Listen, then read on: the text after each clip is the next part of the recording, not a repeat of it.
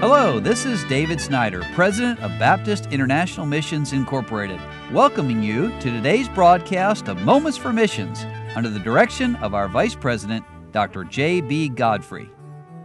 Is there a plan for missions? And if so, what is it? Well, I've been talking this week about God's plan for missions. And of course, I find that in the Bible. When we Christians seek for an answer on any topic, we go back and search the Word of God for the answer. And in Acts chapter 13, along, by the way, with many other passages in the scripture, we have clear directions about what we should be doing to reach the world. We have the command to go back in the Gospels, Matthew 28. In fact, all four Gospels give us that command Mark chapter 16, Acts chapter 1, and verse 8. And I've been looking this week in the first four verses of Acts chapter 13. I'll not read those verses again today, but in the church at Antioch, there were some men serving God. They were busy, and God looked at that church and said, Separate me two of these men, Barnabas and Saul, and I have called them. I want you to send them. And they did, and God did. The Holy Spirit sent them out, and the local church sent them out. But today I want to talk about well, what did they do when they went? They were called of God to take the gospel around the world. And verse number five in Acts chapter 13 again tells us and when they were at Salamis, they preached the word of God in the synagogues of the Jews. Now, what do missionaries do? Well, we're not going to the mission field to try to make those people become Americans or Westerners or whatever other culture we might be from. It's not about us. We're not going to get drawn into an argument, I hope we won't, about whether or not we should smoke or drink or do those things. We have one theme as we go out as missionaries, and it's given to us clearly here in this key passage about missions. When those men were called, sent forth by the local church, the thing they did was preach the gospel of Jesus Christ. Dear friend, it's a miracle message.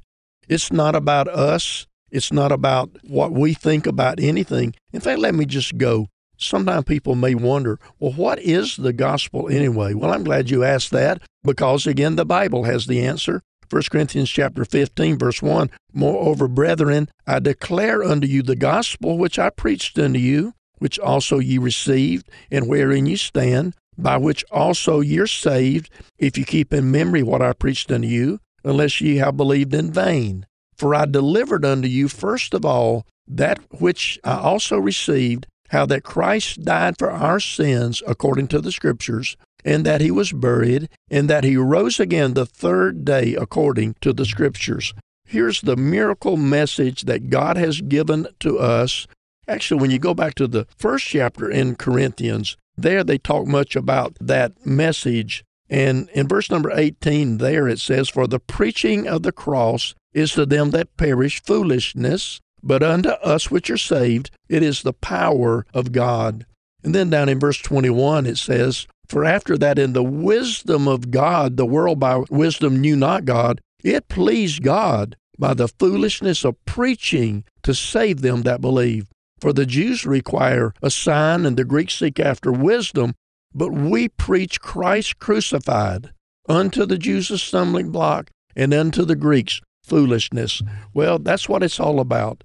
The missionaries are called, they're sent out, but they go with a miracle message.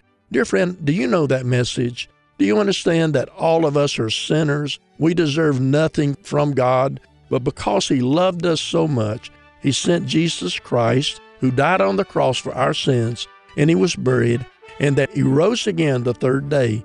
And that's the gospel that we preach around the world.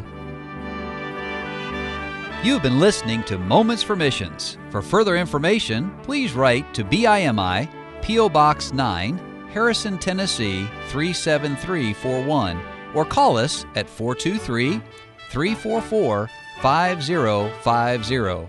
Or you can visit us online at www.bimi.org.